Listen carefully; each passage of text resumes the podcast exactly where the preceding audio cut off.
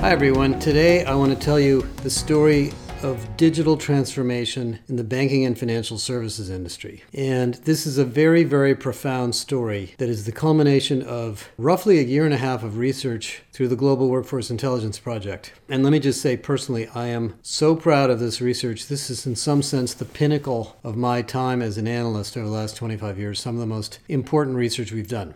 So, the context, of course, is for the last roughly 20 years since the early 2000s, maybe a little bit more, we've been digitizing businesses in many ways. And the original concepts of digital business was putting things into websites and apps. And later it became digitizing services through microservices, new experiences, subscription models, and later things like crypto, micropayments, and digital media, etc. And of course, in some sense, the cloud revenue streams from large tech companies are part of this. All of the content businesses like Netflix and Disney are part of this.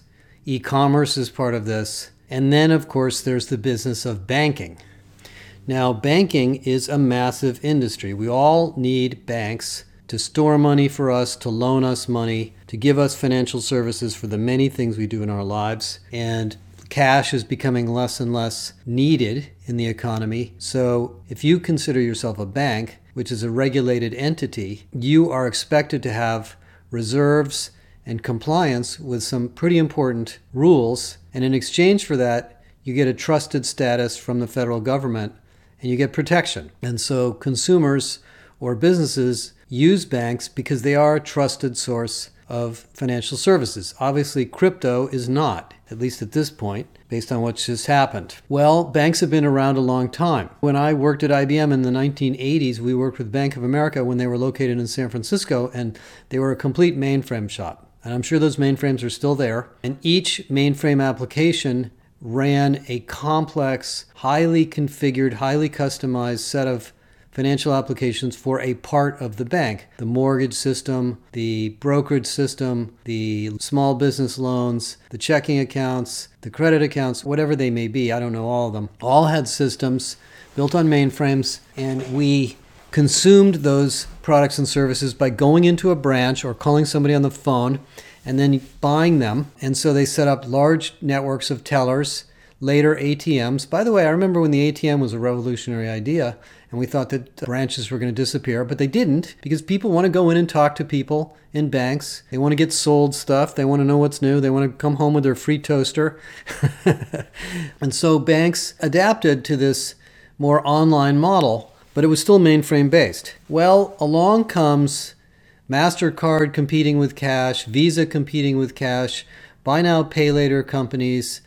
Apple gets into payments, Google gets into payments, Microsoft probably will get into payments. Walmart decides they want to offer financial services. Amazon decides they want to offer financial services. These are not regulated banks, but they appeal to consumers nevertheless. And consumers are buying products from them, maybe not knowing that they're not that well protected, but liking the fact that they're easy to do business with. And they don't have to go into a branch and talk to an untrained teller to get something done. So the banking industry, which is a regulated industry in the United States and all over the world, has been trying to adapt, but it's been really, really hard. Most of the large banks have spent trillions of dollars on IT, and the reason it's called IT is because the history of the technology part of banks was the data center. And I've been in the data center of banks. That was the most important thing in the banks. Charles Schwab and Bank of America's data center was like Fort Knox. When I was at IBM, the most stressful meetings we ever went to were the weekly or daily meetings of operations at Bank of America. That data center was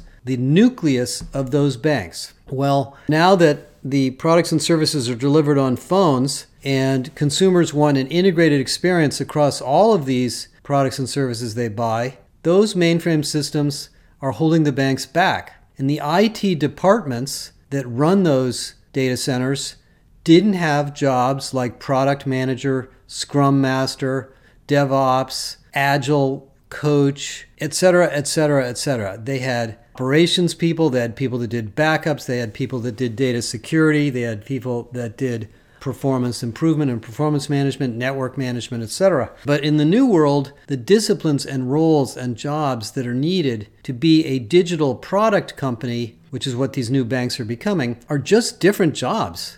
They're just different roles. You need user interface designers. You need real time data analysts because in a digital bank, you need to know almost instantaneously what people are trying to buy to make sure that the systems are set up and have the capacity to meet the need. So, what we did, fully understanding this situation, we went into this about a year ago as part of the GWI, and we collected all of the GWI data in Eightfold for 200 or so of the largest banks in the world and analyzed all of the skills of all the jobs. We clustered the roles into four groups front office, mid tier, IT, and administration. We looked at the trending up skills, the trending down skills. We looked at the trending up job titles, the trending down job titles. And then we took all of that data and we looked at all of the banks by name and we compared the really high performing digital best in class banks, and we know who they are. They're called Trailblazer banks. You can read about them in the report. And we compared them against everybody else. And what we basically found was that they don't even look like the same company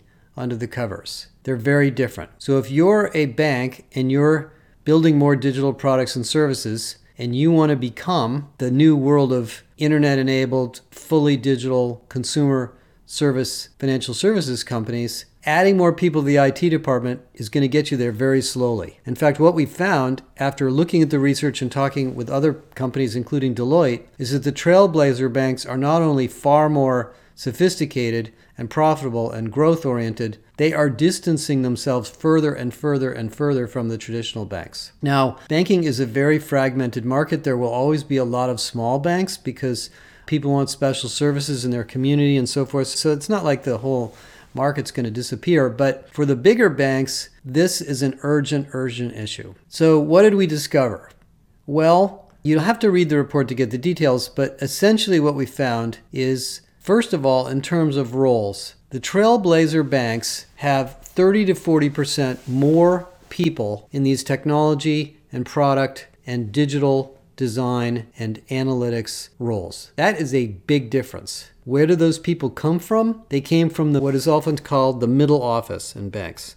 The middle office are all of the people behind the scenes who don't work in a branch or don't talk on the phone, who are pricing mortgages, processing paperwork, processing your new account, etc., etc., etc. And a lot of that has been done manually for many, many years. In fact, my bank, I won't mention the name, is not that sophisticated digitally, and they're very high net worth, hands on type of oriented. I've been to the branch and watched them process paperwork, and it reminds me of what used to happen in the 1980s. I mean, I just can't believe how much paperwork they have to fill out to do some simple things, so I don't go in there very often. And so, what these advanced or trailblazer banks have done is through this re engineering of the IT and product operations groups, they have allowed themselves to automate away many of these mid tier jobs. The front office jobs have not changed. If you look at the number of people and the job titles in front office roles between the trailblazers and the non trailblazers, it's not that different. There are some new roles in the trailblazer banks banking consultants, financial consultants, people that can sell multiple products and services, but those are roles that can be created in a traditional bank too. The second thing you find in these advanced digital banks is the technology skills and the technologies they're using are just different. They're using Kubernetes, they're using agile methodologies, they're using updated technology for mobile, they're using more advanced data management and data science technologies. They have teams working on AI, they have teams working on real time data monitoring of their websites. They have very sophisticated user interface designers. They do a lot of iterative development with their customers. They also develop those skills internally in a very aggressive way. They don't just send people to a course and bring them back. They're constantly developing what we might call digital or cloud capability academies to learn more and more and more about crypto, about security, about consumer behavior. And they really are, in some sense, digital platform companies that are manifested through a banking relationship and a banking license, not banks that have implemented advanced digital IT. The advanced ones, one of the ones I visited, I mean, I visited many of them. Digital Bank of Singapore, DBS, is actually a pretty old bank. It used to be a government owned bank. And if you read the history of DBS, DBS was a fairly slow moving government entity, I believe, and went gotten into some big financial problems. And the new CEO came in and said, We're going to change everything around here. We're going to do agile, we're going to be digital, we're going to build products and services you've never seen before. And if you meet the people at DBS and you look at what they've done, it'll blow your mind. And we have a really detailed case study on DBS, and they will be speaking at our conference in June. Another bank that we consider a trailblazer bank is ING. ING is located in the Netherlands, where I was a couple of weeks ago. They have the orange brand, as do a lot of things in the Netherlands. And they were also forged and really developed their digital strategy because of some of the really poor regulatory compliance they had. Might have been in the 1990s, I forget what year it was. And they really decided they were going to go all agile. When I wandered around ING the last time I was there, I noticed that everything is agile. The HR department is agile. So they've embraced agile methodologies and agile tools to a large degree. I actually sat next to the chief economist at ING when I was at the meeting I was at with the king and queen, and we talked about this.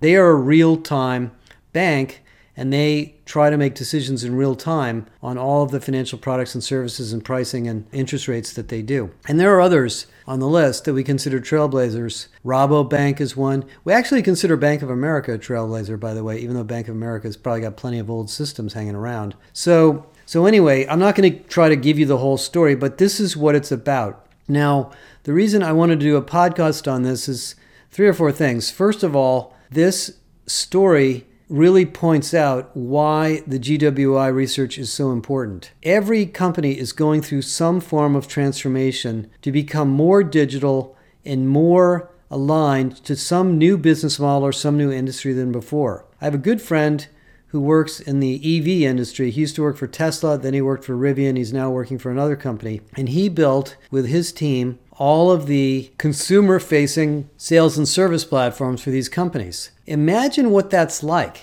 That is not automobile engineering. That is digital product and service engineering. And all of the configurations and interfaces to the manufacturing system and service related systems that have to be involved in that. These new EV companies are digital product and services companies also. And I think this is true for Walmart, this is true for Amazon, this is true for Target, this is true, true for telecommunications companies like Verizon and AT&T everywhere. So this idea that what got you to where you were will not get you to where you're going is a very important idea. And we are in a position to show you if you're in banking or healthcare, the two industries we've done so far, exactly what the things are that you should inspect and the goals that you should set yourself to change. The second thing I want to point out is that the Trailblazer banks are very focused on culture and employee development and employee engagement and employee empowerment and employee mobility. Believe it or not, all that HR stuff that we talk about day after day that I constantly blab about on these podcasts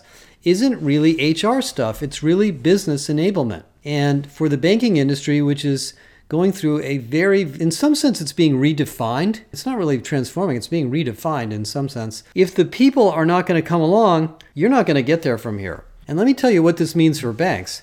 Most of the banks that Stella talked to told her things like, we hire all these hotshot engineers and they leave after three months. Or they don't just, they don't want to work for us. They don't even apply. We get the grade B, grade C, grade D engineers. We never get the grade A engineers. They want to go work in electric vehicles or they want to go work for Google or Microsoft or something. They don't want to come here. So if you don't build the right culture, the right management team, the right focus on development, the right focus on advanced technology, focus on innovation, you're not going to attract these people. And that's why the Trailblazer banks are accelerating their lead over the traditional banks. They're getting the top people. And of course, if you get the B's and C's, the B's and C's hire the C's and D's. So it's a very kind of a death spiral when you can't get good people in these new areas. So you either have to hire them or you have to develop them. And that's all about culture and all the things we do in HR. Okay, let me stop there. I just wanted you to know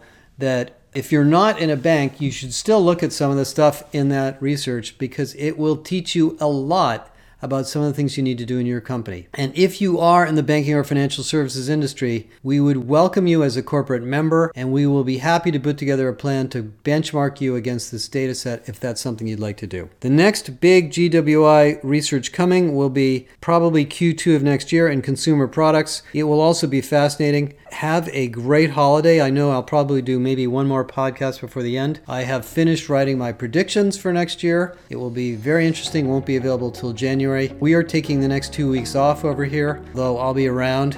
And I wish you all a fantastic holiday and get some rest and have a wonderful time with your friends and family.